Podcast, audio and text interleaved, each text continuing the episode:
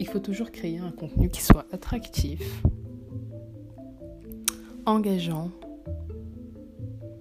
et qui suscite l'échange. Tout d'abord, on pense à ses, objectifs, à sa cible, à son audience, et enfin, on crée le contenu. On fait la modération,